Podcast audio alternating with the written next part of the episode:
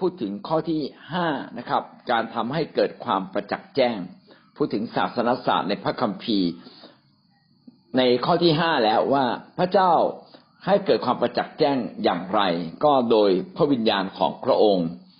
ทำให้เกิดความสว่างขึ้นมาในใจ เกิดความเข้าใจลึกล้ำขึ้นมาในจิตใจของเรา แล้วทำไมคนในโลกนี้ส่วนใหญ่ไม่เข้าใจ เพราะว่าความบาปเนี่ยได้ปิดกั้นเขา นะความบาปก็ทำให้มนุษย์เนี่ยอยู่ในความมืดมนไม่สามารถเข้าใจหลักการของพระเจ้าได้วันนี้เรามาขึ้นรายละเอียดของการทำให้เกิดความประจักษ์แจ้ง พระคัมภีร์จะเกิดความประจักษ์แจ้งในชีวิตของเราได้อย่างไรนะครับห้าจุดหนึ่งนะครับ พระวิญญาณเป็นผู้ดลใจ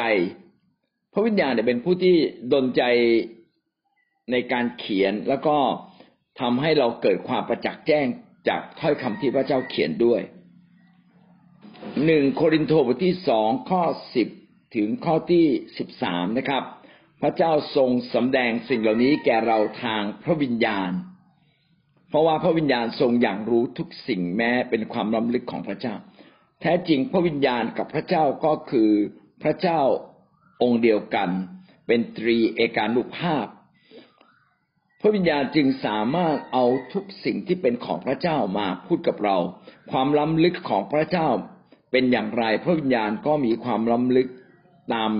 ความล้ำลึกของพระเจ้าทั้งสิ้น เพราะว่าเป็นวิญญาณเดียวกันกับพระเจ้าครับ และวิญญาณของพระเจ้านั้นก็แตกต่างจากวิญญาณของโลกนะครับ โลกนั้นอาจจะมีสติปัญญามีความรู้มีวิธีมีวิทยาการต่างๆมากมาย แต่ก็ไม่สามารถเข้าใจพระเจ้าได้ เพราะว่ามันคนละมิติกัน มิติไฟของพระเจ้านั้นเป็นเรื่องของฝ่ายวิญญาณ แต่มิติของโลกนั้นเป็นแค่ร่างกายและก็จิตใจนะครับ ยังไม่ได้ลึกลงไปถึงจิตวิญญาณของพระเจ้าเลยอย่างไรก็ตาม เพราะวจนะของพระเจ้าก็ล้วนมาจากการดลใจ ของพระวิญญาณทั้งสิ้นให้เขียนขึ้นมา 5.2 นะครับ ไม่เพียงแต่พระเจ้าเป็นผู้ที่ดลใจในการเขียนแล้วก็เปิดสิ่งที่พระเจ้าเขียนนั้นให้เกิดให้เราเข้าใจ 5.2 นะครับ ก็คือมนุษย์เนี่ยเป็นคนบาป จึงไม่สามารถรับการประจักษ์แจ้งของพระเจ้าได้นะมนุษย์เป็นคนบาปจิตใจก็มืดมัว แต่การ สำแดงของพระเจ้าเนี่ยเป็นเรื่องฝ่ายวิญญาณ เพราะฉะนั้นถ้าจิตใจปิดวิญญาณจิตของพระเจ้าจึงเข้ามาทำงานในจิตใจของเราไม่ได้มนุษย์ทุกคนเนี่ยล้วนเป็นคนบาปจิตใจมืดมัวทุกคน พระเจ้าพยายามส่องความสว่างเข้ามาในจิตใจ แต่ส่องเข้ามาไม่ได้ เพราะว่าใจมนุษย์ปิดเองแต่อย่างไรก็ตามจะมีบางเวลาที่ใจมนุษย์เปิด ความสว่างก็เข้ามาในชีวิตของเรา ความค่อยๆเรียนรู้ชีวิตก็ เข้ามาในจิตใจของมนุษย์เรา ถ้าไม่เช่นนั้นแล้วนะคนบาปจะมาเชื่อพระเจ้าไม่ได้ อย่างพวกเราซึ่งเคยเป็นคนบาปจะมาเชื่อพระเจ้าก็คงจะคงจะไม่ได้ แต่เพราะว่าบางครั้งมนุษย์ก็เปิดใจที่จะเรียนรู้ โดยเฉพาะอย่างยิ่งเวลาเราเจ็บปวด เราเจ็บป่วย เราผิดหวังนะครับ เรากำลังจะหาอย่างอื่นที่มันดีกว่าชีวิต ในภาวะแบบเนี้ยใจเราค่อยๆเปิด พระเจ้าก็จะสามารถดลใจ และก็ทำให้เกิดความเข้าใจชีวิตเข้าใจความประจักษ์แจ้ง อาจจะทำให้เรานึกถึงเพลง พระเจ้าที่เราเคยร้องเมื่อตอนเด็กๆ นึกถึงพระคัมภีร์บางข้อพื่อนึกถึงคำเทศนาที่เราเคยได้ยินมาก่อน แต่ตอนนั้นเราอาจจะไม่เชื่อนะแล้ววันวันนี้ก็วันวันที่เราทุกข์ใจที่สุดพระเจ้าก็เปิดใจเราทำให้เรานั้นได้รับการสำแดงจากพระเจ้า แสดงว่า การสำแดงให้เกิดความประจักษ์แจ้งของพระเจ้าเนี่ย พระเจ้าทำอยู่ตลอดเวลา เพียงแต่มนุษย์จะรับหรือไม่รับ จะเปิดใจรับหรือไม่เปิดใจรับ เหมือนกับความสว่างของพระเจ้าที่สาดส่องมายังโลกนะจากดวงอาทิตย์เนี่ยทุกเช้า แต่หลายบ้านนั้นไม่เปิดหน้าต่างไม่เปิดประตู แสงแดดของพระเจ้าก็เข้ามาในบ้านไม่ได้ แต่โอกาสครั้งใดที่เผลอเปิดประตูออกมา เปิดหน้าต่างออกมาโดยไม่ตั้งใจ ก็มาพบกับแสงสว่างของพระเจ้านะนี่ก็เป็นสิ่งที่พระเจ้าพยายามทำในชีวิตมนุษย์ทุกทุกคนนะครับ รวมทั้งเราซึ่งวันนี้เชื่อพระเจ้าแล้ว เราอาจจะเปิดหน้าต่าง เปิดประตูเพื่อต้อนรับคำของพระเจ้า แต่บางครั้งเราใจลึกที่สุดของเราก็ยังไม่ยอมจำนนนะพระเจ้าก็รอคอยเราเมื่อไหร่เราจะตอบสนองและยอมจำนนอย่างสิโรราบ แบบไม่มีเงื่อนไข พอเราจำนนอย่างสิโรราบไม่มีเงื่อนไข พระวจนะของพระเจ้าก็เติบโตขึ้นมาในใจเรานะครับ แต่โดยทั่วไปมนุษย์ก็เป็นคนบาปก็จึงไม่สามารถเข้าใจสิ่งที่พระเจ้าพยายามจะพูดกับเราอย่างอย่างร้อยเปอร์เซ็นคือเราไม่สามารถเข้าใจได้อย่างร้อยเปอร์เซ็นสามารถเข้าใจได้อย่างเราเราเข้าใจได้อย่างในระดับหนึ่งเท่านั้นเองนะครับ ต่อมาเรากำลังพูดถึงว่ามนุษย์เนี่ยเป็นคนบาปใจมืดมัวนะไม่สามารถเข้าใจสิ่งที่พระเจ้าสำแดง แต่ก็จะมีบางโอกาสที่เราเปิดใจเราก็จะเกิดความเข้าใจหนึ่งโครินธ์บทที่สองข้อสิบสี่ได้กล่าวไว้ว่า แต่มนุษย์ธรรมดาจะรับสิ่งเหล่านั้น ซึ่งเป็นของพระวิญญาณแห่งพระเจ้าไม่ได้ ถ้ามนุษย์ที่ไม่เปิดใจนะครับ ไม่ใช่มนุษย์ฝ่ายวิญญาณจะไม่สามารถเข้าใจ ความลึกล้ำของพระเจ้า มีแต่คนที่เชื่อในพระเจ้าและมีชีวิตฝ่ายวิญญาณ ก็จะเข้าใจในความลึกล้ำของพระเจ้ามากขึ้นมากขึ้น 5.3 นะครับ แล้วความมืดมัวเหล่านี้มาจากไหนครับสิ่งที่ร้ายแรงที่สุดก็คือซาตานครับซาตานได้ปิดบังความคิดปิดบังตาใจเราทำให้เกิดความมืดมัว สองโครินธ์บทที่สี่ข้อที่สี่กล่าวว่า ส่วนคนที่ไม่เชื่อนั้น พระของยุคนี้ได้กระทำให้ใจเขามืดไป เพื่อไม่ให้เขาได้เห็นความสว่างของข่าวประเสริฐ เรื่องพระสิริของพระคริสต์ผู้เป็นพระชายของพระเจ้า ความดื้อความบาป ก็ทำให้มนุษย์เราเนี่ย ปิดสนิทเลย ใจปิดสนิทกับพระเจ้า ไม่สามารถเข้าใจเรื่องของพระเจ้า ไม่สามารถเข้าใจข่าวประเสริฐของพระเจ้านะหลายคนก็ตั้งธงไม่ยอมรับพระเยซูด้วยเหตุผลใดเหตุผลหนึ่ง เช่น ด้วยความอคติอย่างพวกฟาริสีเนี่ยอคติละไม่ยอมรับ แม้พระเจ้าจะสำแดงให้คนตายฟื้นพูดคำของพระเจ้า ก็แต่จะแต่ใจปิด แสดงว่าการสำแดงของพระเจ้าพระเจ้าสำแดงอยู่ตลอดเวลา แต่บางครั้งคนไม่รับเพราะว่าใจของเขาต่างหากที่ปิดต่อพระเจ้า แต่ถ้าใจเปิดเขาก็จะเห็นการสำแดงอันประจักษ์แจ้งของพระเจ้าให้เกิดขึ้นในใจเรา แล้วพระวิญญาณในภาคปฏิบัติเนี่ยทำให้เกิดความประจักษ์แจ้งผ่านอะไรบ้างนะครับ ก็ผ่านสามสิ่งด้วยกันนะครับ สิ่งที่หนึ่งก็คือผ่านความเชื่อ การที่เรามีความเชื่อทำให้เราเกิดความประจักษ์แจ้ง แม้เรามีชีวิตฝ่ายวิญญาณ เราก็ต้องมีความเชื่อ ถ้าเราไม่เชื่อมั่นในพระเจ้า เราจะไม่สามารถที่จะรับการประจักษ์แจ้งจากพระเจ้า พวกเข้าทางในพวกเล่นผีก็ก็มีชีวิตฝ่ายวิญญาณนะครับ แต่เป็นชีวิตฝ่ายวิญญาณแบบผี ไม่ได้มีชีวิตฝ่ายวิญญาณกับพระเจ้า คนเหล่านี้ไม่เชื่อในพระเจ้า ไม่เชื่อในพระเจ้าว่าพระเจ้าเป็นพระเจ้าที่ประเสริฐดีเลิศจึงต่อสู้กับพระเจ้า อย่างไรก็ตาม ถ้าเรามีความเชื่อว่าพระองค์เป็นพระเจ้าที่ดีเลิศเป็นพระเจ้าประเสริฐ คนนั้นก็ได้รับนะครับ คนนั้นจะได้รับ เช่นเดียวกันกับชีวิตของเราพระวิญญาณจะสามารถพูดกับเราได้ ต่อเมื่อเรามีความเชื่อมั่นในพระเจ้า พระวิญญาณจะนำความจริงของพระเจ้ามาสัมผัสชีวิตของเรานะครับทำให้เกิดความประจักษ์แจ้ง ก็คือตาใจเราจะสว่างขึ้นมา จิตใจของเราต้องเป็นจิตใจที่เปลี่ยนด้วยความเชื่อเปลี่ยนด้วยความจริงใจ ความเชื่อก็คือความไม่คังแคลงใจไม่สงสัย มีความรู้สึกมั่นใจนะมีความรู้สึกซื่อๆใสคำว่าจริงใจก็คือซื่อๆใสๆถ้าเราไม่มีความคางแคลงใจ ไม่มีความไม่สงสัยนะครับ แต่ว่าข้างในรู้สึกมั่นใจ เป็นใจที่ซื่อๆใสๆอยากรู้จักพระเจ้า แบบเนี้ยเขาเรียกว่าความเชื่อ เพราะวิญญาณก็จะสามารถทำให้เกิดความเข้าใจอย่างมากมาย เกิดขึ้นมาทันทีเลยฮีบูบทที่สิบเอ็ดข้อหกจึงกล่าวว่าถ้าไม่มีความเชื่อแล้วจะเป็นที่พอพระทัยของพระเจ้าไม่ได้เลย ถ้าเราไม่มีความเชื่อพระเจ้าไม่สามารถสื่อสารกับกับเราได้อย่างเต็มขนาด ราะว่าผู้ที่เฝ้าพระเจ้าได้นั้นต้องเชื่อว่าพระองค์ทรงดำรงพระชนอยู่ และพระองค์ทรงเป็นผู้ประทานบำเหน็จแก่ทุกคนที่แสวงหาพระองค์เชื่อมั่นว่ามีพระเจ้าประเสริฐมีพระเจ้าดีเลิศและพระเจ้าจะประทานสิ่งดีกับเรา ถ้าเราเชื่อแบบนี้ พระเจ้าก็จะทำให้เราได้รับ และเราก็จะเกิดความเข้าใจในสิ่งที่พระเจ้าทรงสำแดงแก่เรา พี่น้องตรงนี้เราสามารถยกเป็นตัวอย่างให้เห็นชัดว่า เวลาเราฟังคำเทศนาเนี่ยทำไมเราฟังคำเทศนาในเรื่องเดียวกัน แต่รับไม่เท่ากัน การที่เรารับไม่เท่ากัน ก็เพราะว่าใจข้างในเชื่อไม่เท่ากัน มีระดับความคิดความรู้ไม่เท่ากัน แม้พระเจ้าจะส่องสว่างผ่านคำเทศนาเรื่องเดียวกัน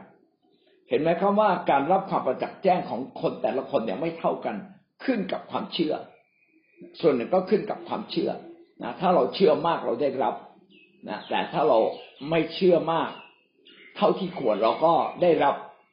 ตามจำนวนแห่งความตามระดับแห่งความเชื่อของเรา ประการที่สองก็คือไม่เพียงแต่ความเชื่อ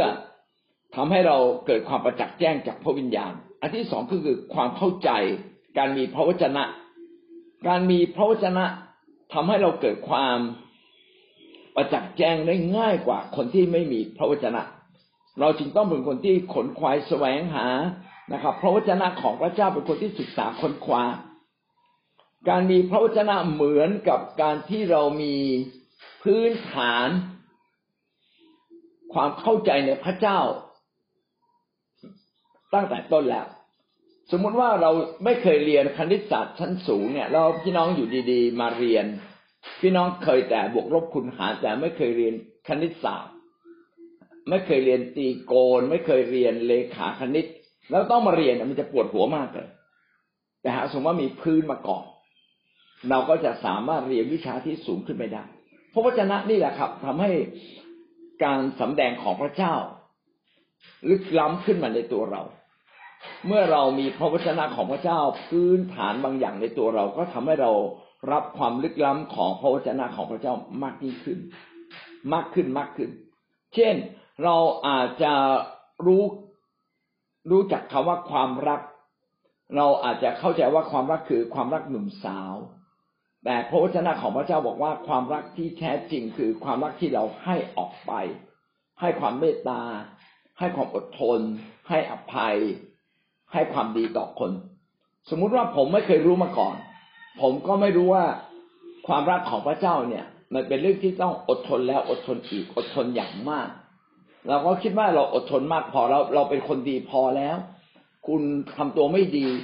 ผมอ่าไม่โกรธคุณแค่นี้ก็พอแล้ว อะไรเงี้ยแต่จริง ๆ พระเจ้าบอกว่าให้อภัยอย่างสมบูรณ์ แสดงว่าการที่เราจะเกิดความประจักษ์แจ้ง ต้องขึ้นกับ การมีพระวจนะในชีวิตของเรา เราจึงต้องเป็นคนหนึ่งที่คอยแสวงหาพระวจนะของพระเจ้าเติมเข้ามาอยู่เรื่อยๆ เพื่อความประจักษ์แจ้งที่พระเจ้าทรงมอบกับเรานั้นจะเกิดเกิดเป็นความลึกซึ้ง และก็เกิดความประจักษ์แจ้งอย่างแท้จริง ยอห์นบทที่ยี่สิบข้อสามสิบเอ็ดแต่การที่ได้บันทึกเหตุการณ์เหล่านี้ไว้ ก็เพื่อท่านทั้งหลายจะได้เชื่อ พระเยซูทรงเป็นพระคริสต์ พระบุตรของพระเจ้า เมื่อมีความเชื่อแล้วท่านจะมีชีวิตโดยพระนามของพระองค์ การที่เราจะเข้าใจเรื่องของพระเยซูคริสต์เป็นเรื่องที่เราต้องมีประสบการณ์กับพระองค์ การที่เราจะต้องมีความเข้าใจความจริงของพระเจ้าทีละเรื่องทีละเรื่องนะครับ เราก็จะเกิดความเข้าใจในเรื่องของพระเจ้ามากขึ้น เช่นมีบางคนอาจจะพึ่งมาเชื่อพระเจ้า แล้วเขาก็นึกว่า เป็นเหมือนพระรูปต่างๆ ที่เขาเคยเคารพบูชา เวลามีปัญหาขึ้นมาเขาบอกช่วย คุณช่วยอธิษฐานขอพระของคุณให้หน่อยได้ไหมนะครับเขาไม่เคยรู้มาก่อนว่าเขาเองก็สามารถอธิษฐานได้ด้วย อธิษฐานโดยตรงกับพระเจ้าได้ด้วย เห็นไหมครับว่า พื้นฐานความเข้าใจต่อเรื่องพระเจ้าเขายังเป็น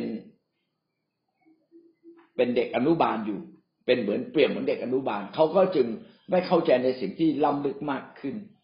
ขณะที่พระเจ้าพยายามพยายามสำแดงและก็ทำกิจอยู่ในใจ มนุษย์ก็พยายามเรียนรู้และเติบโตในพระวจนะของพระเจ้ามากขึ้นและหวังว่า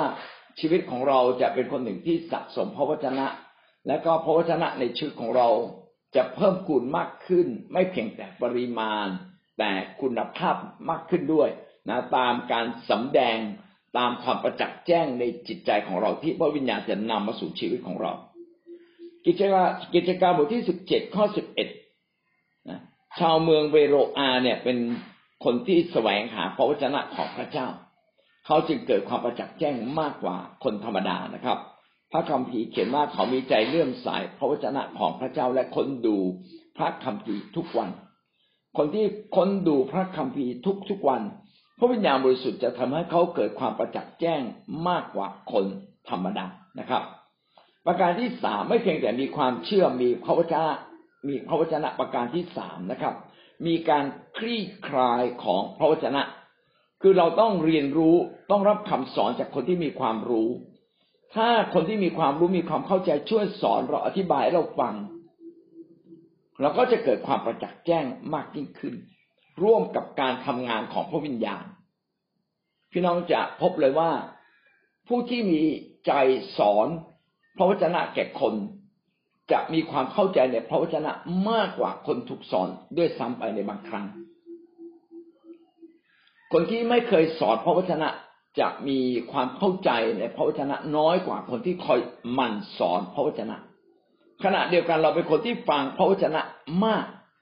ฟังคำสอนเยอะมีการคลี่คลาย พระวจนะคือ มีการทำให้พระวจนะกระจ่างร่วมกับพระวิญญาณ เมื่อคนหนึ่งอธิบายเรื่องของพระเจ้า เขาพยายามอธิบายให้เราฟัง แล้วพระวิญญาณก็ทำงานพร้อมกับพระวจนะนั้น ก็เกิดความสว่างเข้ามาในใจ เป็นเหมือนกับเรากำลังประกาศข่าวประเสริฐ แม้เราประกาศข่าวประเสริฐ แม้เราแจกใบปลิว ในใบปลิวเนี่ยเขียนชัดถึงเรื่องของพระเจ้าเรื่องของการไถ่บาปแต่ถ้าเราอ่านโดยที่พระวิญญาณไม่ทำงานในใจเราเราจะไม่มีความเข้าใจครับ แต่ว่าเนื่องจากในใบปลิวที่เขาเขียนใบปลิวบางใบปลิวเนี่ยเขียนดีมาก มีคำพยานที่มันแตะต้องใจพอแตะต้องใจก็ด้วยการคลี่คลายพระวจนะคือพยายามอธิบายความจริงของพระเจ้า ผ่านคำพยาน พอเขาอธิบายความจริงของพระเจ้าผ่านคำพยานแล้วเกิดความเข้าใจ เพราะมันแตะต้องใจเราพอดีเลยนะเขาพูดถึงคำพยานแบบแม่ เราเป็นแม่เราเกิดความเข้าใจเขาพูดถึงการขาดทุนธุรกิจ เราเคยขาดทุนธุรกิจ แล้ววันนี้เราขาดทุนอย่างมาก เกิดความเข้าใจ พูดถึงการไม่มีเงินแล้วพอดีเราไม่มีเงินเกิดความเข้าใจ เห็นไหมว่าการอธิบายความจริงของพระเจ้าผ่านประสบการณ์ของมนุษย์เป็นเรื่องที่จำเป็น และสิ่งนี้ทำให้มนุษย์เนี่ย เกิดความประจักษ์แจ้งมากยิ่งขึ้นและเราจึงต้องคอยประกาศ กิจการบทที่แปดยี่สิบหกถึงข้อสามสิบห้าฟิลิป อธิบายพระคัมภีร์ให้ขันทีฟัง ขันทีไม่ได้เข้าใจพระคัมภีร์ที่ตนเองอ่าน แล้วก็ฟิลิปก็อธิบายให้ขันทีได้เกิดความเข้าใจ ขันทีก็เลย รับเชื่อพระเยซู เราผ่านมาแล้วนะครับ การประจักษ์แจ้ง ผ่านเราจะประจักษ์แจ้งในพระวจนะได้อย่างไร อันที่หนึ่งต้องมีความเชื่อก็คือความมั่นใจในพระเจ้า อันต่อมาคือเราเองต้องมีพื้นฐานคือเรื่องของพระวจนะอันในชีวิตของเราอ่าประการต่อมาประการที่สามก็คือมีคนที่พยายามอธิบายหรือทำพระวจนะของพระเจ้าให้เกิดความกระจ่างในชีวิตของเรา แล้วเราก็ยกตัวอย่าง เช่น กรณีฟิลิปอธิบายให้ขันทีฟังขันทีกำลังอ่านพระวจนะ แต่ไม่รู้ว่าถ้อยคำเหล่านั้นคืออะไร แล้วก็ฟิลิปโดยการนำของพระวิญญาณมาอยู่ใกล้ๆกับขันทีก็เลยอธิบายให้ขันทีฟัง พออธิบายขันทีฟังเนี่ย พระวิญญาณบริสุทธิ์ก็ทำงานในจิตใจของขันทีเลยรู้ว่าอ๋อแกะที่จะลุกนำไปฆ่านั่นคือพระเยซู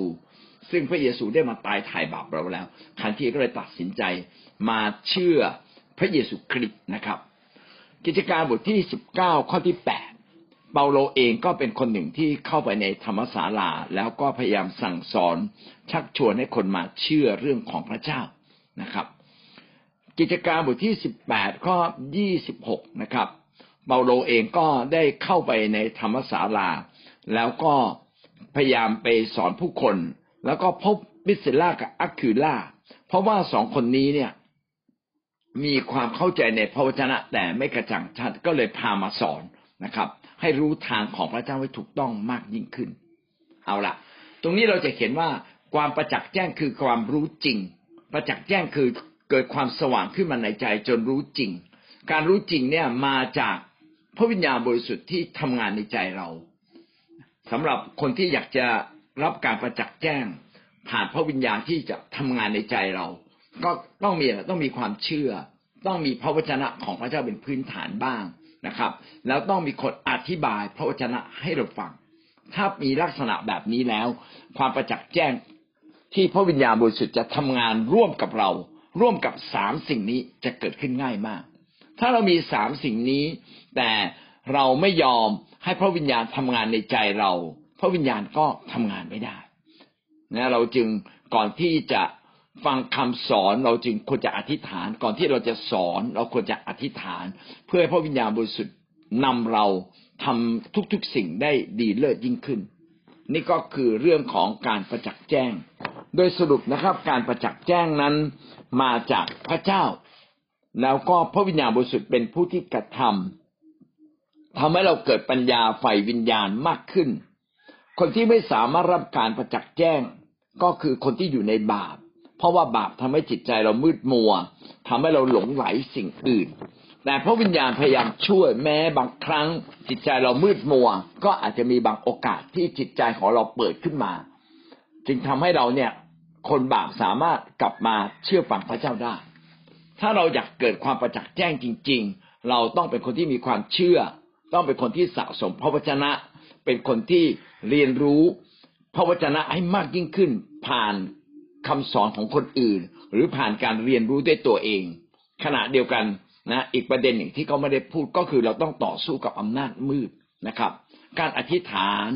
ให้เราสามารถชนะอำนาจมืดหรืออำนาจมืด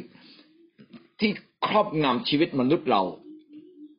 ในบางเรื่องบางอย่าง ก็ทำให้เกิดการประจักษ์แจ้งเกิดความจำกัด เช่น ผมเป็นคนที่เกลียดคนมาก ๆ เกลียดตาคนนี้อะไรตาคนคนเนี้ยเข้ามาอยู่ในแวดวงกับเรา มันเราก็ใจเราก็จะปิดนะบางครั้งขณะนั้นมีใครพูดเรื่องพระเจ้า เรากลับไม่ได้ยินละเพราะว่าเรากำลังโกรธอยู่อย่างนี้นะครับ ก็ทำให้เราไม่สามารถที่จะรู้เรื่องของพระเจ้าได้อย่างลึกซึ้ง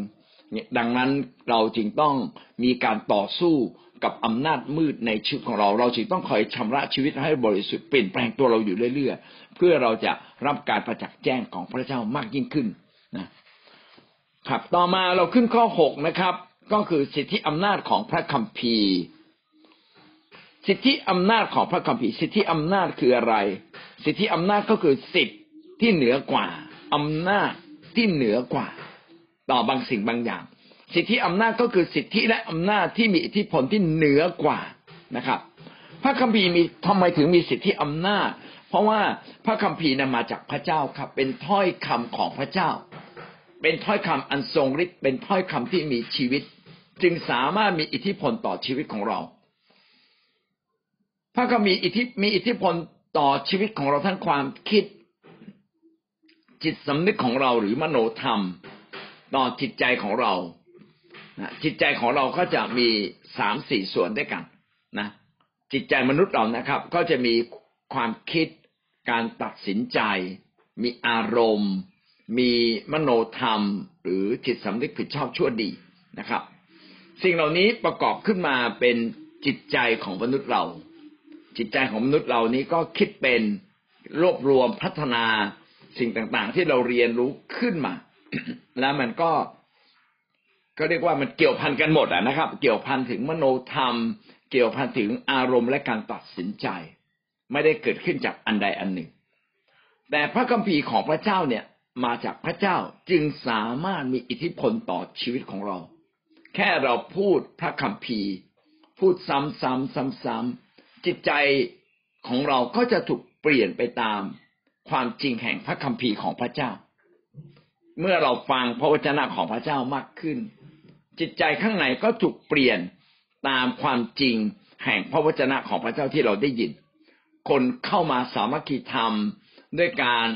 ฟังคำสอนบ่อยๆ ก็เติบโตมากกว่า คนที่ไม่ได้ฟังคำสอน คนที่นมัสการพระเจ้าเป็นจิตวิญญาณของเขาก็ลึกกับพระเจ้าทำให้สามารถสัมผัสถึงความลึกล้ำที่พระเจ้ามาพูดกับเขานะก็ทำให้ความจริง แห่งพระวจนะที่เขารับรู้เนี่ย ลึกขึ้น มากขึ้นเติบโตขึ้นในตัวเขา และพระคัมภีร์นี้เนี่ย แม้เราไม่แม้เราปฏิเสธนะครับ ก็ยังมีอำนาจเหนือเราเลย เพียงแต่ถ้าเราตอบสนองฤทธิ์อำนาจที่เหนือเราก็จะเข้ามาสู่ชีวิตของเรา ที่บอกเหนือเราผมก็จะเปรียบเหมือนกับดวงอาทิตย์อีกครั้งหนึ่ง ดวงอาทิตย์ส่องสว่างมา เราจะเปิดหน้าต่างไม่เปิดหน้าต่างดวงอาทิตย์ก็ยังส่องสว่าง แต่ถ้าหน้าต่างเรามีรอยแตก แสงมันก็เข้ามาเลย ถูกไหมครับ แสงของดวงอาทิตย์ก็เข้ามาผ่านช่องเล็กๆรูแตกของไม้นะของเศษอะไรบางอย่าง แล้วความสว่างมันก็เข้ามาสู่สู่ห้องห้องที่มืดมิด ก็เหมือนกับว่า พระวจนะของพระเจ้ามี มีพลังอย่างยิ่ง ที่พยายามจะแทรกซึมเข้ามาสู่ตัวเรา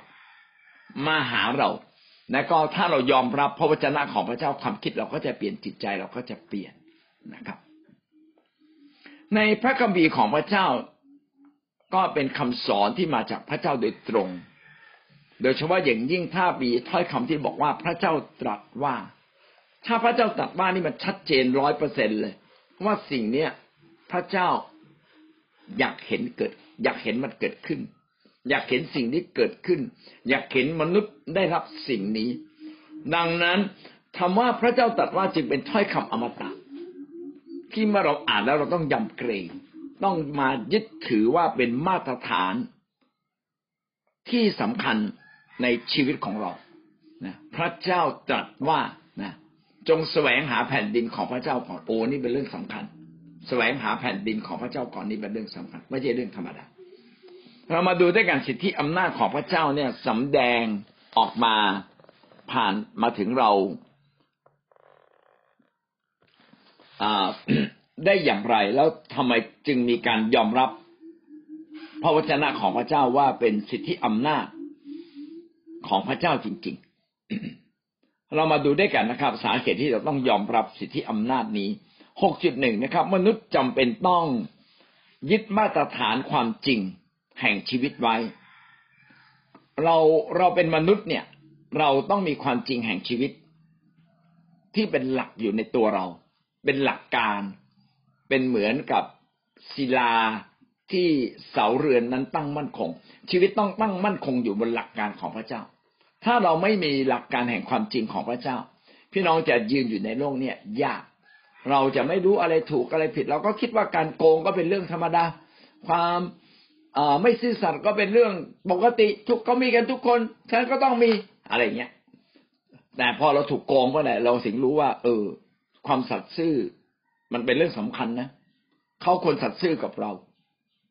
เห็นไหมครับว่ากว่าเราจะประจักษ์ความจริงของพระเจ้าก็ต้องใช้เวลา ดังนั้นการเชื่อฟังพระวจนะไปเลย มันก็ง่ายกว่า นี่เราจึงต้องยอมรับหลักการแห่งความจริงของพระเจ้ามาไว้ในชีวิตของเรา เราจึงต้องมีมาตรฐานความจริง แห่งชีวิตตามพระคัมภีร์ ถ้าเรามีมาตรฐานความจริง แห่งชีวิตตามพระคัมภีร์ พี่น้องก็สามารถต่อสู้กับคำสอนที่ผิดคำสอนเท็จ เพราะในโลกนี้มีคำสอนเท็จเยอะ ในโลกนี้มีคำสอนผิดๆเยอะอำนาจซาตานครอบงำโลกนี้อยู่ ความชั่วมีมากกว่าความดี ความมืดมีมากกว่าความสว่าง เราก็จะไม่รู้ว่าอะไรถูกอะไรผิด ที่นี่มนุษย์เราเนี่ยนะครับ เราถูกขับเคลื่อน มีสิ่งที่มีอิทธิพลต่อชีวิตมนุษย์และขับเคลื่อนเรา ถ้าพูดถึงวิญญาณก็จะมีวิญญาณสองประเภทที่ขับเคลื่อนใจเรานะครับ ก็คือพระวิญญาณบริสุทธิ์และก็วิญญาณชั่ว เราจะรู้ได้ยังไงว่า พระวิญญาณบริสุทธิ์มีผลต่อเรา หรือวิญญาณชั่วมีผลต่อเรา ผมก็อยากให้สังเกตแบบนี้ พี่น้องจะพบว่าบางครั้งไม่ต้องเอาคนอื่นเอาตัวเราเอง บางครั้งเราจะทำในบางสิ่งที่เราควบคุมตัวเราเองไม่ได้ เช่นอยู่ดีๆก็จะโกรธขึ้นมา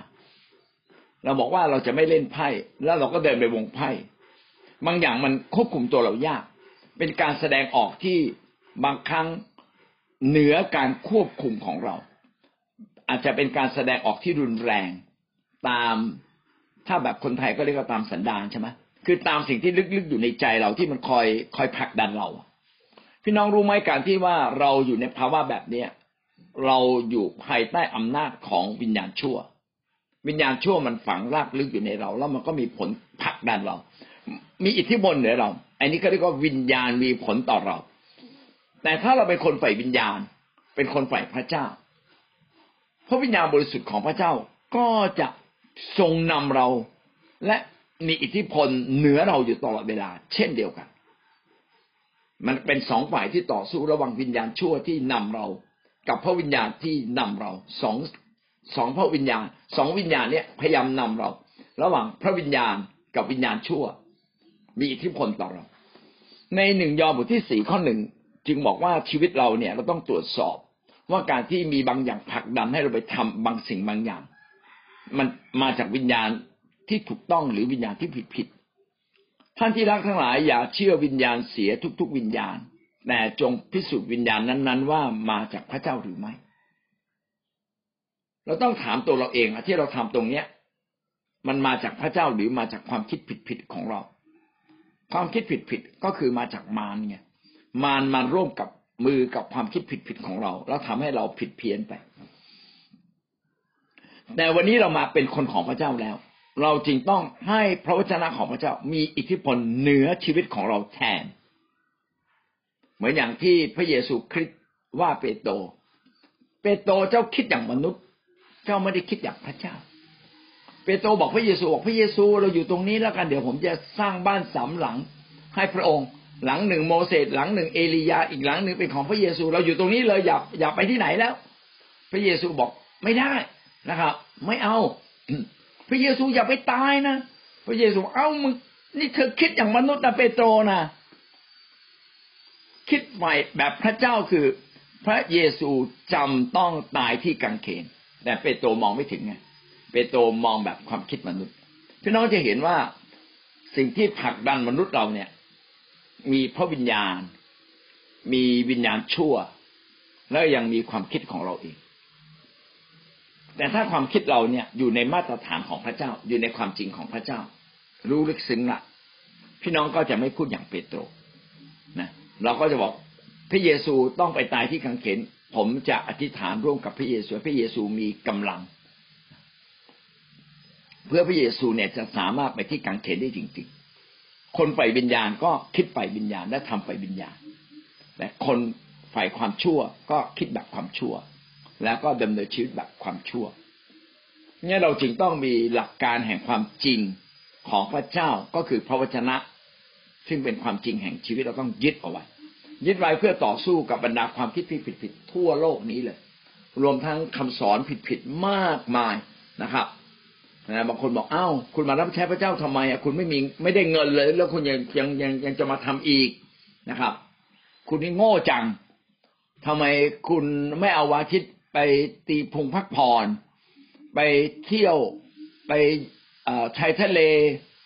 ไปนอนหลับ นี่คุณจะกระหืดกระหอบไปทำไมไปหาพระเจ้าทำไม อย่างเงี้ย อันนี้ก็เป็นคำสอนผิด เป็นความคิดผิดที่มีท่ามกลางทั่วสังคม เราอยู่ในครอบครัวของคนไม่มีพระเจ้าเขาก็จะบอกว่า คุณจะบ้าหรือยังไง คุณโตจนป่านนี้จบตั้งปริญญาเอกปริญญาโท แล้วยังต้องมาเรียนถ้อยคำของพระเจ้า เราดูดิไม่รู้ใครสอนอีก คุณทำไมโง่โง่จริงๆเราไม่ได้โง่หรอกเราฉลาดเพราะเราเป็นคนใฝ่วิญญาณแล้วกำลังแสวงหาหลักการความจริงแห่งพระเจ้า แต่ถ้าเราไม่ยึดหลักการความจริงของพระเจ้านะเราฟังเขาพูดเรื่อยๆเออจริงว่ะเขาพูดจริงเหมือนกันนะทำไมเรามาเรียนอะไรวะไอ้ที่เราเรียนมาก็เยอะแล้วอะไม่ต้องเรียนแล้ว พระคัมภีร์ไม่ต้องไปอ่านมาก ฟังเทศนิดหน่อยก็พอแล้ว โอ้วันอาทิตย์เราก็ควรจะไปห้าง ไปเดินเล่นพาลูกไปเดินเล่นอะไรเงี้ย ถ้าเราไม่มีหลักการพระเจ้า และไม่ยอมให้หลักการพระเจ้าเหนือเราเขาเรียกยอมรับสิทธิอำนาจของพระคัมภีร์ ยอมรับสิทธิอำนาจของพระวจนะพระเจ้า ยอมรับสิทธิอำนาจของถ้อยคำแห่งพระเจ้า ถ้าเราไม่ยอมรับ เราก็ไม่ยอมดำเนินชีวิตตามแม้ว่าถ้อยคำเหล่านั้นเป็นความจริง มีสิทธิอำนาจเหนือเราคือ เราจะไม่ทำตาม เราก็ต้องโดนลงโทษ มันก็มีเรื่องขำนะ ผมจะเล่าถึงว่าการมีสิทธิอำนาจเหนือ ก็มีผู้ชายคนหนึ่งเขาก็ไม่รู้เรื่องกฎหมายหรอกแล้วพอดีเขาไปขโมย ขโมยเสร็จตำรวจจับได้ตำรวจเข้าคุก ผมไม่เข้า อย่ามาบังคับ ผมบอกตำรวจคุณจะไม่เข้าได้ไงผมเป็นตำรวจเนี่ย ผมไม่สนใจคุณจะเป็นตำรวจหรือไม่เป็นตำรวจ แต่ผมไม่ขอเข้าคุก ผมจะกลับไปอยู่กับลูกเมียของผม พี่น้องคิดว่าตำรวจยอมไหมครับ ตำรวจก็ไม่ยอมอะ เพราะตำรวจมีสิทธิ์ที่ที่จะจับคนร้ายแล้วก็พาเขาคุกกฎหมายเขาให้ไว้ แม้คนนี้บอกว่าคุณอย่ามายุ่งกับผมนะผมไม่ยอมนะผมไม่ยอมเข้าคุก ไม่ยอมเข้าคุกตำรวจก็จัดการให้เข้าคุกจนได้แหละครับ นอกจากคุณจะหนีไปได้นะถูกไหมครับ พี่น้องสิทธิอำนาจของพระวจนะก็เหมือนกัน แม้เราไม่ทำตาม ก็หาแค่ว่า พระวจนะของพระเจ้าไม่มีผลต่อเรา ระวจนะของพระเจ้านั่นแหละจะลงโทษเราเมื่อเราไม่ทำตาม เห็นไหมครับว่ามีสิทธิอำนาจเหนือเราเนี่ยปัญหาสิทธิว่ามนุษย์เนี่ยจะเข้าใจไหมและจะยอมรับสิทธิอำนาจของพระเจ้านะโน้มนำให้อำนาจ ให้สิทธิอำนาจ แห่งพระวจนะของพระเจ้ามีอำนาจเหนือเรา เราจึงต้องถ่อมใจลงยอมรับนะครับ แล้วก็เปิดใจให้พระวจนะของพระเจ้าเป็นใหญ่เหนือชีวิตของเรา สองทิโมธีบทที่สามข้อสิบสี่ถึงข้อสิบเจ็ดนะแต่ฝ่ายท่านจงดำเนินต่อไปในสิ่งที่ท่านได้เรียนรู้แล้ว และได้เชื่ออย่างมั่นคง ท่านก็รู้ว่าท่านได้เรียนมาจากผู้ใดและตั้งแต่เด็กมาแล้ว ที่ท่านได้รู้จักพระคัมภีร์ศักดิ์สิทธิ์ซึ่งสามารถสอนท่านให้ถึงความรอดได้โดยความเชื่อในพระเยซูคริสต์ถ้อยคำแต่ละคำนี่มันลึกซึ้งจริงๆ อาจารย์เปาโลได้เขียนถึงทิโมธีนะครับ ซึ่งเป็นฉบับสุดท้ายนะ ที่อาจารย์เปาโลเขียนถึงทิโมธีอาจารย์เปาโลบอกว่าท่านจงหนักแน่นมั่นคงในสิ่งที่ท่านได้เรียนมาแล้ว ก็คือเมื่อเรารู้พระวจนะของพระเจ้าเราต้องมั่นคง ยึดมาให้แน่น เพื่อเราจะต่อสู้เพื่อเราจะทำให้ชีวิตเราดำเนินชีวิตอย่างถูกต้องนะครับาโลรู้ว่าทิโมธีเนี่ย เรียนรู้พระวจนะของพระเจ้าตั้งแต่เด็กนะท่านได้รู้จักพระคัมภีร์ศักดิ์สิทธิ์ซึ่งได้สามารถสอนท่านได้ถึงความรอดได้โดยความเชื่อในพระเยซูคริสต์โอ้แต่ละคำนี้สุดยอดเลย พระคัมภีร์ศักดิ์สิทธิ์ได้พูดถึงความจริงว่ามนุษย์อยู่ในบาปจำต้องได้รับความรอด เพียงแค่เราเชื่อในพระเยซูคริสต์เราก็ได้รับการยกโทษบาปและมาถึงความรอดเปาโลพยายามอธิบายให้ฟังว่า พระวจนะของพระเจ้าเนี่ยมีฤทธิ์เดชต่อชีวิตของเรา มีผลต่อชีวิตของเราอย่างมากมายแล้วก็ท้าทายนะครับ เป็นการย้ำเตือนให้ทิโมธีระลึกถึงสิ่งเหล่านี้ระลึกถึงสิ่งเหล่านี้ อาจารย์เปาโลก็ได้พูดต่อไปว่าพระคัมภีร์ทุกตอนได้รับการดลใจจากพระเจ้า เป็นประโยชน์ในการสอนตักเตือนว่ากล่าว พระคัมภีร์ของพระเจ้าทุกข้อทุกตอนนั้น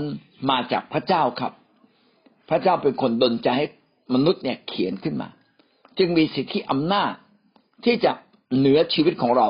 เราจึงต้องรับพระวจนะของพระเจ้าเข้ามาปรับปรุงแก้ไข ในชีวิตของเราเพื่อเราจะกลับมาเป็นคนดี อยู่ในทางแห่งความถูกต้องของพระเจ้า เพื่อเราจะพร้อมที่จะทำการดีของพระเจ้าอยู่ตลอดเวลา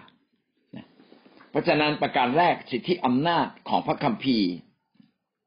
ทำไมเราต้องยอมรับ เพราะว่า พระคัมภีร์ได้พูดถึงความจริงแห่งชีวิต ถ้าเรารับไว้เราก็เกิดความมั่นคงแห่งชีวิตแล้วเราสามารถต่อสู้กับสิ่งผิดๆหรือคำสอนผิดๆและที่ผิดๆทั้งสิ้นในโลกนี้ ก็เราก็จะมาถึงความรอดด้วยความปลอดภัย ถ้าเราไม่ยอมรับมาตรฐานแห่งความจริงของพระเจ้า ชีวิตของเราก็คงจะไม่สามารถอยู่ในโลกนี้อย่างมีความสุข เราจึงต้องยอมรับ สิทธิอำนาจแห่งพระคำของพระเจ้าทุกๆคำเข้ามาสู่ชีวิตของเรา 6.2 นะครับ ไม่เพียงแต่พระคัมภีร์มีสิทธิอำนาจเหนือชีวิตของเราและเราต้องยอมรับ พระคัมภีร์เองก็กล่าวอ้างว่าพระคัมภีร์นั้นมีสิทธิอำนาจ ไม่เพียงแต่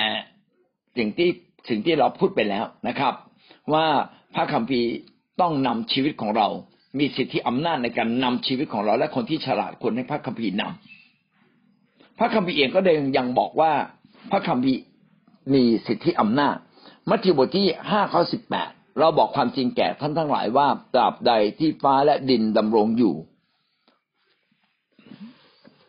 แม่อักษรหนึ่งหรือขีดหนึ่งก็จะไม่สูญไปจากธรรมบัญญัติจนกว่าสิ่งที่จะเกิดขึ้นได้เกิดขึ้นแล้ว พระคัมภีร์นี้เป็นพระคัมภีร์ที่ลึกซึ้งมากบอกว่าถ้อยคำของพระเจ้าทุกคำที่เขียนไว้ในธรรมบัญญัติ ในธรรมบัญญัติก็คือตั้งแต่สมัยโมเสสนะครับ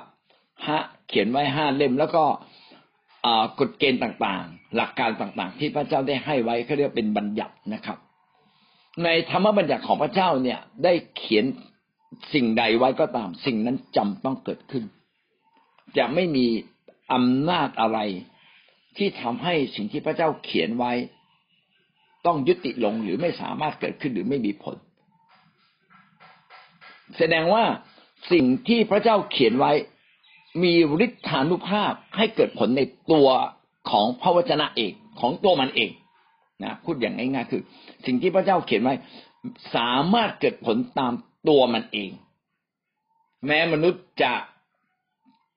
เชื่อหรือไม่เชื่อ พระวจนะของพระเจ้าก็ยังทำงานอยู่ตลอดเวลานะครับ ยังทำงานอยู่ตลอดเวลา วิวรณ์บทที่ยี่บสองข้อสิบแปดถึงข้อสิบเก้าข้าพเจ้าขอเตือนทุกคนที่ได้ยินคำพยากรณ์ในหนังสือนี้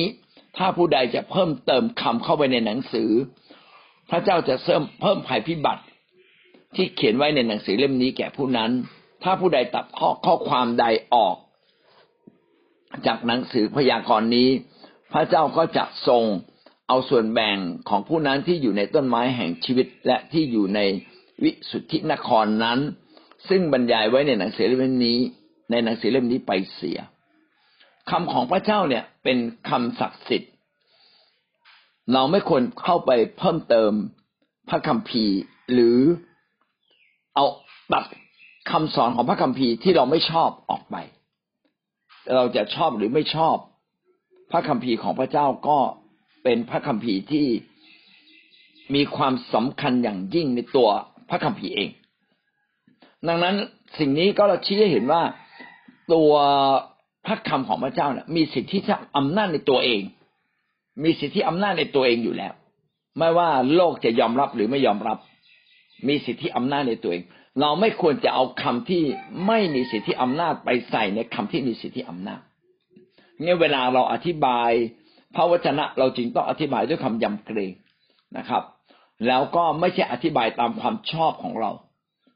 บางทีเราจะพูดจริงแต่พระพรพูดถึงแต่เงิน แต่โดยเราไม่พูดถึงว่าเราต้องพบความทุกข์ยากลำบากร่วมกับพระองค์ อันนี้ก็ไม่ถูก หรือเราพูดแต่เงินทอง แต่เราไม่ได้บอกว่าชีวิตในพระเจ้าสำคัญกว่าเงินทอง อันนี้ก็ไม่ถูกอีก เราจึงต้องมีความสมดุลนะในการใช้พระวจนะ ตามสิทธิอำนาจแห่งพระวจนะ ที่กำหนดโลกนี้อยู่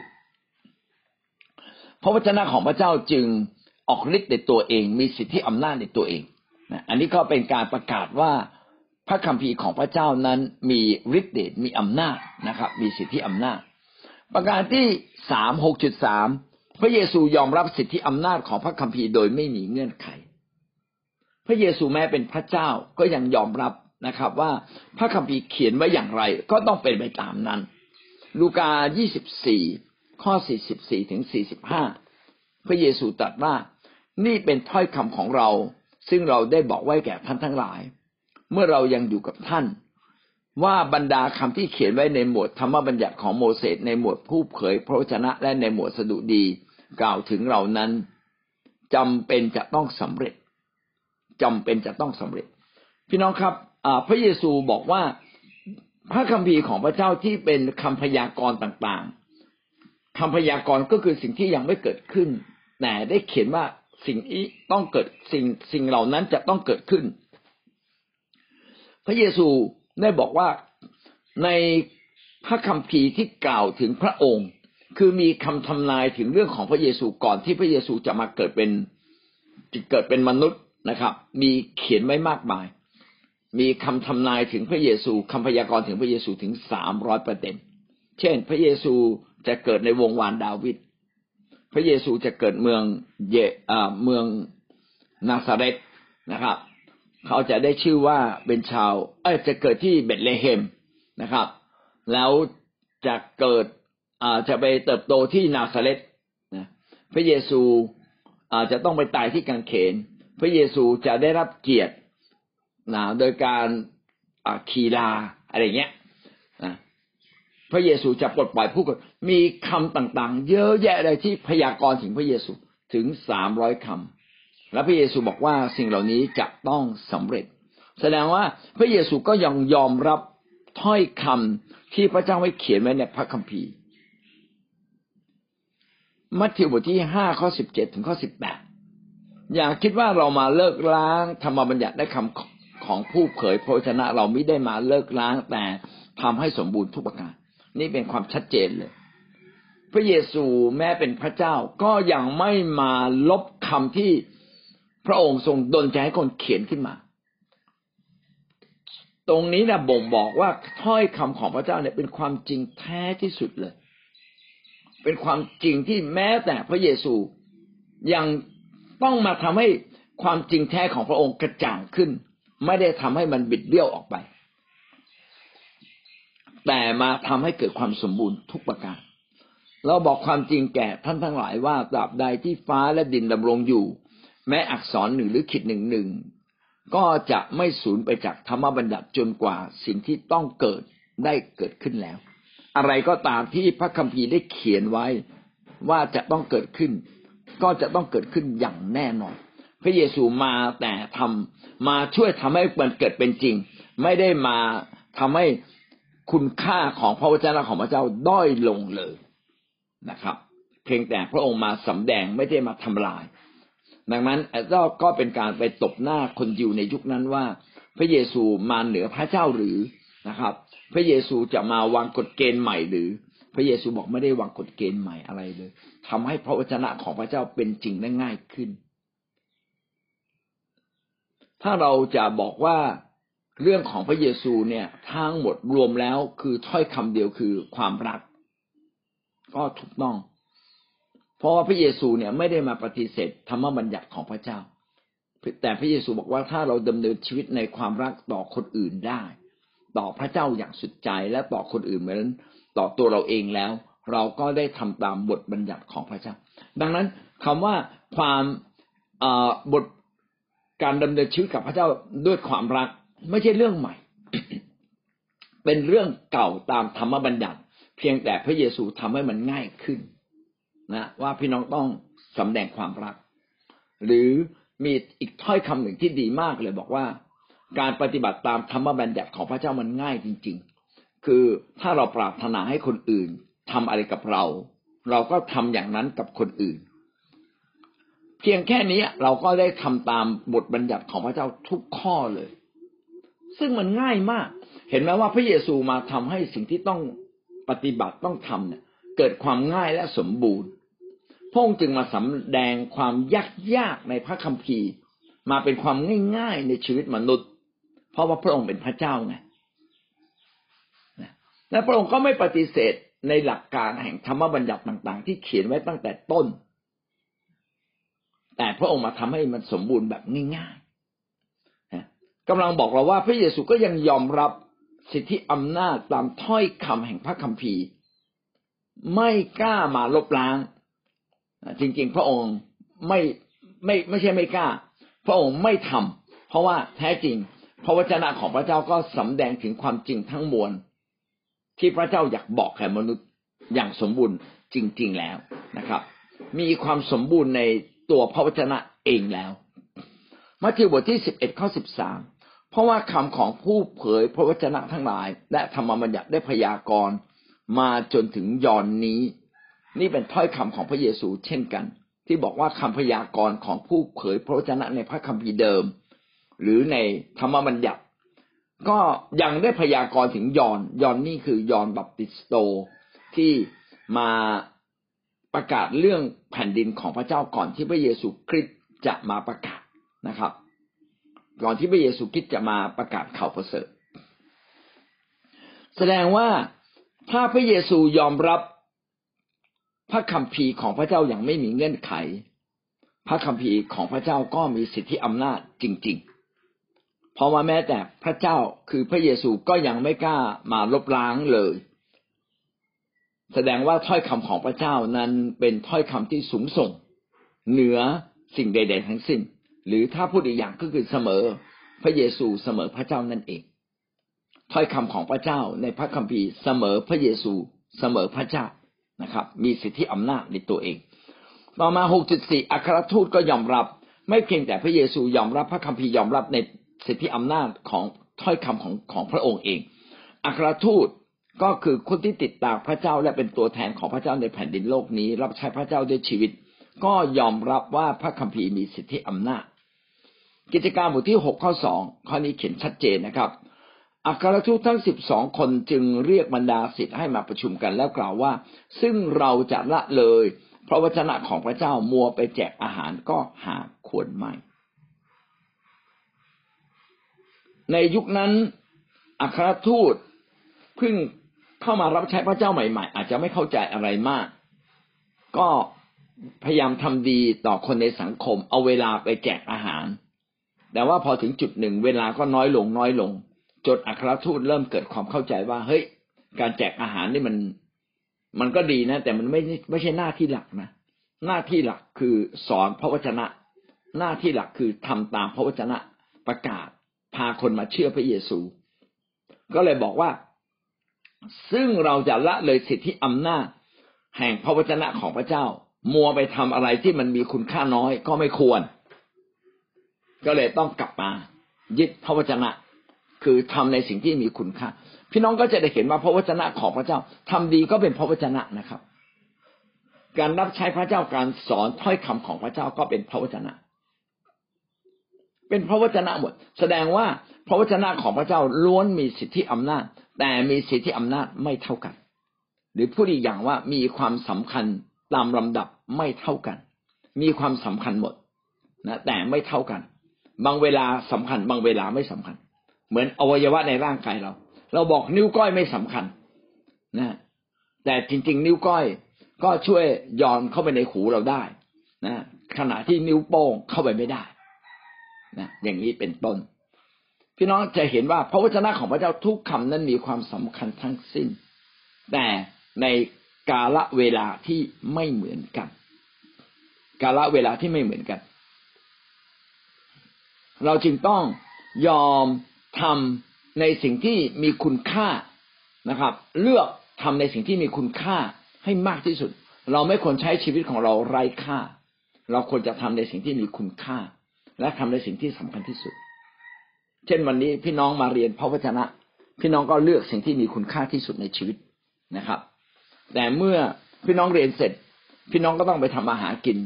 เพราะถ้าพี่น้องเรียนอย่างเดียวแล้วไม่ทำอาหารกิน พี่น้องก็จะไม่สามารถเรียนได้ทุกๆวันเห็นไหมครับว่าเป็นสิ่งที่กำลังบอกเราว่า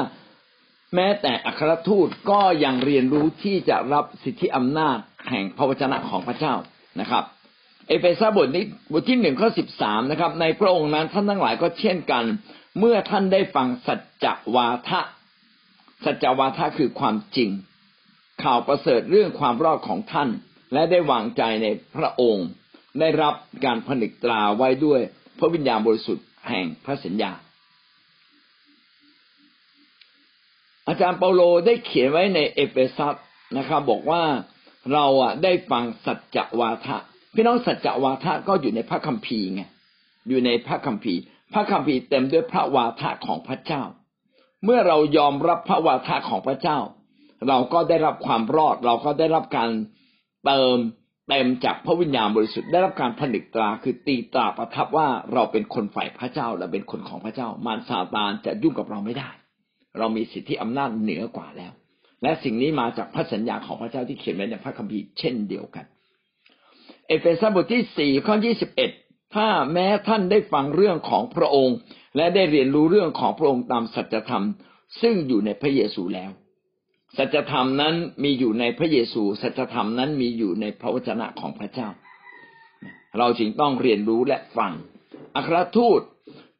ที่พยายามสอนพระวจนะตามพระคัมภีร์นั้น ก็ยอมรับว่าพระคัมภีร์ของพระเจ้านั้นมาจากพระเจ้า สามารถนำมาซึ่งความรอดทำให้เราได้มาพบกับองค์พระวิญญาณของพระเจ้า เมื่อเรามีสัจธรรมความจริงของพระเจ้าเราก็เป็นไทย อัครทูตก็ยอมรับจึงเอาพระคัมภีร์ของพระเจ้ามาอ้างอิงและมาสอนอยู่ตลอดเวลา ผมอยากให้จบอีกสองประเด็นเลยนะครับ อาจจะเสียเวลาพี่น้องอีกนิดหนึ่งหกจุดห้านะครับทั้งพระเยซูและอัครทูตไม่ได้กล่าวถึงสิทธิอำนาจ ว่ามาจากแหล่งอื่นเลยนอกจากพระคัมภีร์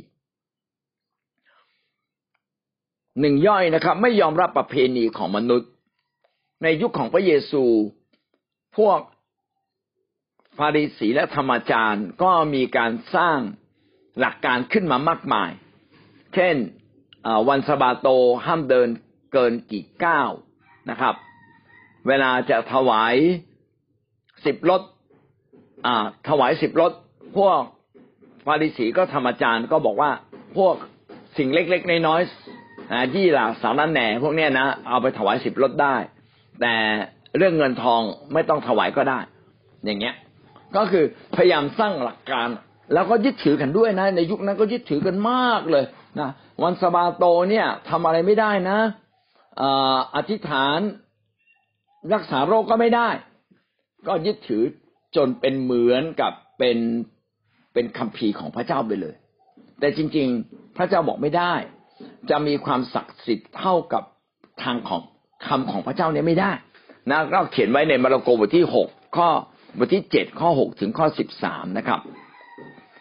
ด้วยเอาบทบัญญัติของมนุษย์มาตู่ว่าเป็นของพระดำรัสของพระเจ้า อันนี้ไม่ได้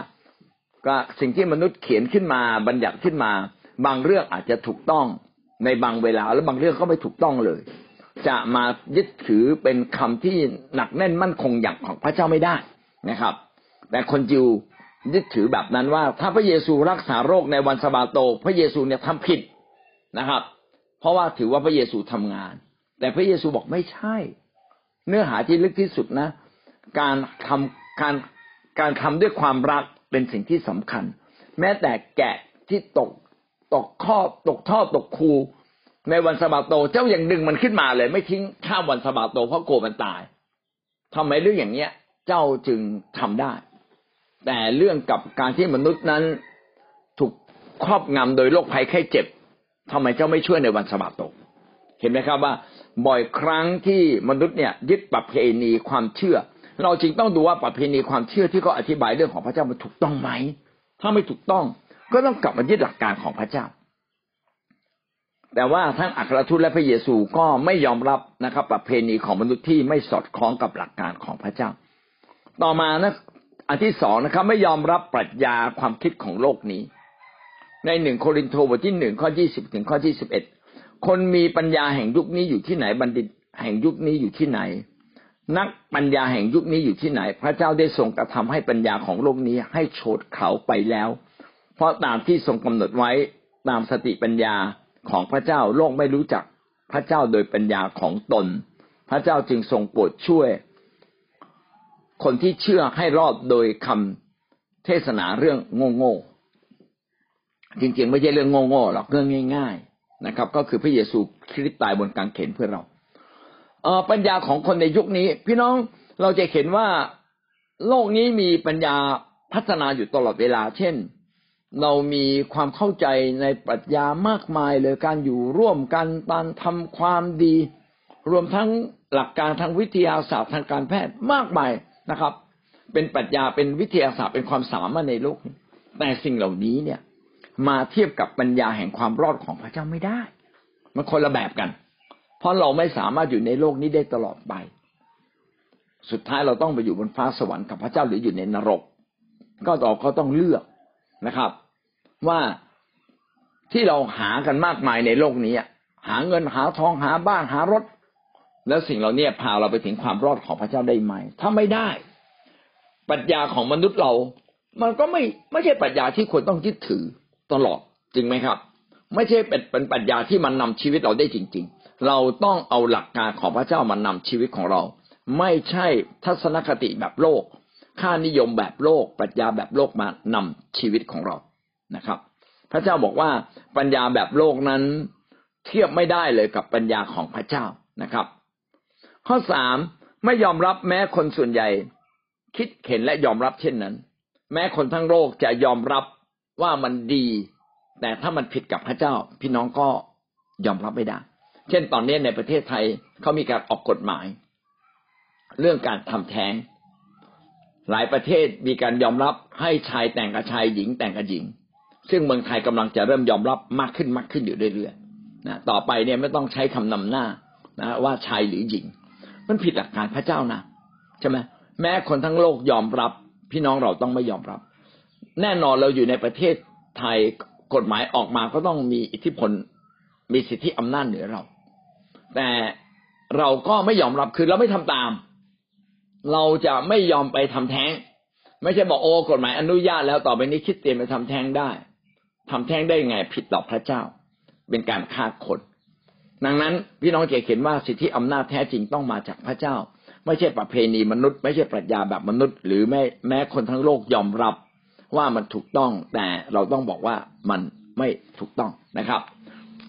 หนึ่งโครินธ์บทที่หนึ่งข้อยี่สิบหกกล่าวว่าดูก่อนพี่น้องทั้งหลายจงพิจารณาดูว่า พวกท่านที่พระเจ้าได้ทรงเรียกมานั้นเป็นพวก เป็นคนพวกไหน มีน้อยคนที่โลกนิยม นิยมว่ามีปัญญามีน้อยคนที่มีอำนาจ มีน้อยคนที่มีตระกูลสูง คริสเตียนมีไม่มากหรอกครับ ที่เป็นคนที่จบสูงสูงหรือมีอำนาจปกครองบ้านเมือง หรือมาจากคนตระกูลสูงมีไม่มาก มันไม่เกี่ยวกับว่าเราเป็นคนตระกูลสูงหรือมีเงินมากมีอำนาจมาก เกี่ยวกับว่าเราดำเนินชีวิตกับพระเจ้าถูกต้องไหมเรามีพระเจ้าไหมอันนี้สำคัญกว่า ดังนั้นเราจึงไม่สามารถเอาสิ่งที่โลกยอมรับ มาเป็นสิ่งที่มนุษย์มาเป็นสิ่งที่คริสเตียนยอมรับ โลกยอมรับ คนจำนวนมากยอมรับ ก็หาใช่ว่าเราต้องยอมรับตาม เช่นวันหนึ่งนะครับเขาอาจจะยอมรับว่าผู้ชายมีภรรยาได้สี่คน แล้วเราบอกนู่นว่าดูว่าอิสลาม สมมติว่าทั้งทั้งโลกนี้เป็นอิสลามหมด แล้วเหลือท่านคนเดียว เป็นผู้ชายที่เหลืออยู่ นะ แล้วท่านก็แต่งงานแล้วเราบอกโอ้ทั้งนั้น ผมไม่เป็นคริสเตียน ผมไปเป็นอิสลามดีกว่าผมจะได้มีภรรยาเยอะๆเพราะผมยังหนุ่มแน่นอยู่ อันนี้เราจะไปถือตามหลักการที่โลกถือไม่ได้ เพราะพระเจ้าบอกว่า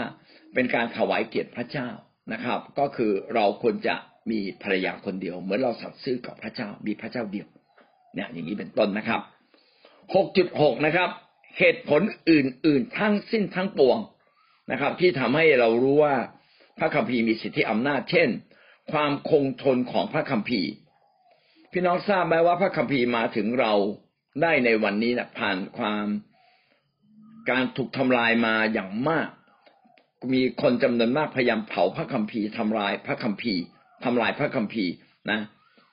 ข้อที่จริงจากประวัติศาสตร์นะครับ ก็พบเลยว่า แม้มนุษย์จะพยายามทำลายพระคัมภีร์แต่พระคัมภีร์ยังเป็นจริงเสมอนะครับ และประวัติศาสตร์ก็รับรองนะประวัติศาสตร์ที่เขียนในพระคัมภีร์เกี่ยวกับคนยิว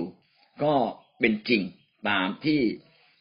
พระคัมภีร์ได้เขียนไว้จริง เพราะว่ามันสอดคล้องกับประวัติศาสตร์ของอีกหลาย ๆ ชนชาติในยุคนั้นในเวลานั้นที่บันทึกเอาไว้ และขณะเดียวกัน โบราณคดีต่างๆนะครับ ที่ไปขุดแล้วก็ไปเจอชื่อเมืองนะเหตุการณ์ต่างๆ หรือความจริงทางวิทยาศาสตร์ก็บ่งบอกเลยว่า พระคัมภีร์ของพระเจ้าเป็นความจริงแท้ แล้วก็มาจากพระเจ้า ดังนั้น พระวจนะของพระเจ้าจึงมีสิทธิอำนาจเหนือมนุษย์อย่างมากมายและเหนือ คริสเตียนด้วยครับ อาเมนนะครับนั่นก็คือคำสรุปว่าพระวจนะของพระเจ้านั้นมีสิทธิอำนาจนะครับ เพราะว่ามนุษย์เราต้องต่อสู้กับคำสอนเท็จและต้องยืนยงอย่างมั่นคงท่ามกลางพายุลมแรงในโลกเราจึงต้องมีความจริงของพระเจ้าไว้ในชีวิตเรา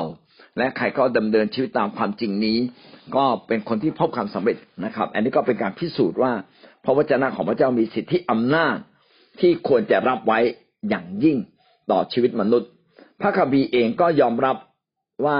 พระคัมภีร์มีสิทธิอำนาจ พระเยซูก็ยอมรับ อัครทูตก็ยอมรับนะครับ และพระเยซูกับอัครทูตก็ปฏิเสธ สิ่งที่โลกยอมรับเช่นประเพณี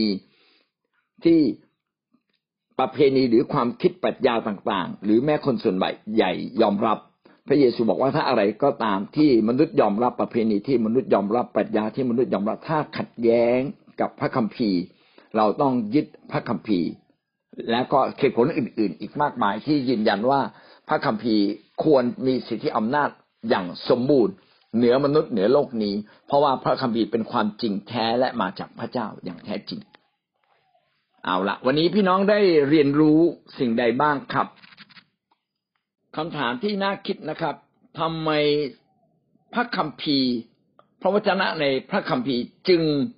มีสิทธิอำนาจอย่างแท้จริง มีสิทธิอำนาจอย่างแท้จริงต่อชีวิตมนุษย์ ถ้าจะตอบง่าย ๆก็คือพระคัมภีร์มาจากพระเจ้า พระคำของพระเจ้ามีชีวิตและทรงฤทธิ์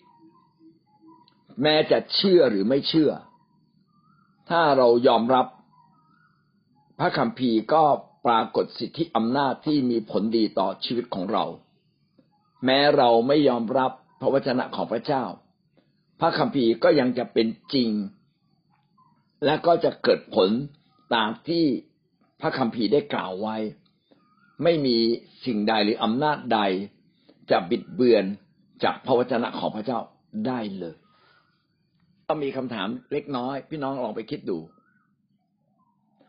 ท่านคิดว่าที่ผ่านมาพระคัมภีร์มีสิทธิอำนาจในตัวท่าน จริง ๆ มากมายเพียงใด พระคัมภีร์มีสิทธิอำนาจในตัวของเราเองมากน้อยเพียงใดนะคิดนะพี่น้องช่วยตอบมาด้วยแล้วกันเลยนะเชื่อด้วยครับครับกับความเชื่อด้วยค่ะอาจารย์ดีมากเลยนะครับ พระคัมภีร์ของพระเจ้าก็ออกฤทธิ์ในชีวิตของเราทุกวัน ยิ่งเราตอบสนองอย่างถูกต้อง เราก็จะเห็นพระคัมภีร์ออกฤทธิ์มีสิทธิอำนาจเหนือเรามากขึ้น ขณะเดียวกันนะ ถ้าเราไม่ทำตามพระคัมภีร์ สิทธิอำนาจของพระคัมภีร์ก็อยู่เหนือเรา สุดท้ายเราก็ต้องไปเผชิญกับปัญหาต่างๆ มากมายในชีวิต ดังนั้นการที่พระคัมภีร์มีสิทธิอำนาจในชีวิตเราเนี่ยหนึ่งเป็นธรรมชาติ อันที่สองถ้าเรายินยอมก็ยิ่งดีนะครับ อันที่สามถ้าเราขัดขืน เราเจ็บตัวเองนะครับเราก็เห็นว่าพระเจ้าก็ทำงานโดยฉับพลันทันทีเลย เราก็เก็บเกี่ยวด้วยความชื่นบาน ตั้งแต่วันนั้นจนเดี๋ยวนี้อาจารย์เราก็เก็บเกี่ยวด้วยความชื่นบาน ถึงเป๊ได้รับพระคำอาจารย์ถึงเป๊จะรู้น้อยรู้มาก แต่เป๊ก็เอาพระคำมาดำเนินเป็นชีวิตของเป๊อาจารย์เพราะเป๊กลัวเพราะเป๊กลัวไม่รู้ว่าเป๊จะออก เป๊จะชนะกับสิ่งที่มันทุกข์ทรมานเจ็บปวดสารพัดทุกอย่างอาจารย์แต่เป๊ก็ได้รับ ความชื่นบานจริง ๆ เหมือนพระเจ้าพูดนะคะอาจารย์ทุกครั้งขอบคุณพระเจ้าค่ะใช่ถ้าเรายินยอมให้พระคัมภีร์มีสิทธิอำนาจเหนือเรา เราก็กินผลดีแห่งชีวิต ถ้าเราน้อมรับคำของพระเจ้าเป็นเหมือนคำของพระเจ้าจริง ๆ ก็เป็นสิ่งที่ดีมากนะครับ ที่เรายอมรับสิทธิอำนาจของพระคัมภีร์ แต่ว่าแท้จริงพระคัมภีร์ทุกข้อทุกตอนมีสิทธิอำนาจ แล้วก็มีผลต่อชีวิตของเรา ถ้าเราไม่ยอมรับพระคัมภีร์ทุกข้อ เราก็จะทำให้เราบกพร่องชีวิตเราไป เบี้ยวเบี่ยงเบนไปบางส่วนในชีวิตของเรา เราจึงต้องยอมรับพระวจนะของพระเจ้าให้มีสิทธิอำนาจเหนือเราในทุกๆเรื่องในชีวิตของเรา มนุษย์เราอาจจะรู้จักพระเจ้าเริ่มต้นด้วยความทุกข์ยากลำบากด้วยเงินทอง แต่เราจะหยุดอยู่ที่เงินทองไม่ได้ เพราะว่ายังมีสมบัติอีกจำนวนมากฝ่ายวิญญาณ อย่างมหาศาลที่เราควรจะได้รับมากขึ้น ถ้าเรายอมเรียนรู้ เราก็จะได้รับพระพรจาก บรรดาพระวจนะที่สำคัญสำคัญอีกมากมาย ที่จะนำเราไปถึงความอุดมสมบูรณ์อย่างแท้จริง ทั้งฝ่ายร่างกายและจิตวิญญาณ ไม่เช่นนั้นเราก็จะกลายเป็นคริสเตียนแค่เนื้อหนัง คือมาเพื่อรับพระพรมาเพื่อความสุขส่วนตัว แท้จริงพระวจนะของพระเจ้า ปรารถนาจะสร้างให้เรางดงามนะเราจึงต้องคอยเรียนรู้ว่าน้ำพระทัยของพระเจ้าคืออะไร ชัดๆ เพื่อเราจะเดินตามน้ำพระทัยอย่างสุดใจอย่างสุดชีวิตของเรานะครับก็วันนี้เราก็จบเพียงแค่นี้นะครับ เราได้เข้าใจเรื่องสิทธิอำนาจของพระคัมภีร์ว่าในตัวพระคัมภีร์เอง มีอำนาจที่เหนือเรามีสิทธิที่เหนือเราเราต้องทำตาม และอะไรที่พระเจ้าตรัสไว้ล้วนแต่เป็นมาตรฐานในชีวิตของเราทั้งสิ้นพระคำของพระเจ้านั้นมีไว้เพื่อเราจะสามารถต่อสู้กับความ ไม่ถูกต้องทั้งสิ้น แล้วก็เรายอมรับว่าพระวจนะของพระเจ้านั้นมีสิทธิอำนาจ เพราะว่าพระคัมภีร์ก็ยืนยัน พระเยซูคริสต์ก็ยืนยัน อัครทูตก็ยืนยันนะครับ อย่าให้ประเพณีอย่าให้ค่านิยมแบบโลกปรัชญาแบบโลก อย่าให้คนส่วนใหญ่มาทำให้หลักการของพระเจ้าผิดเพี้ยนไปจากชีวิตของเรานะครับ ก็ทั้งหมดนี้ก็คือคำสรุปนะครับ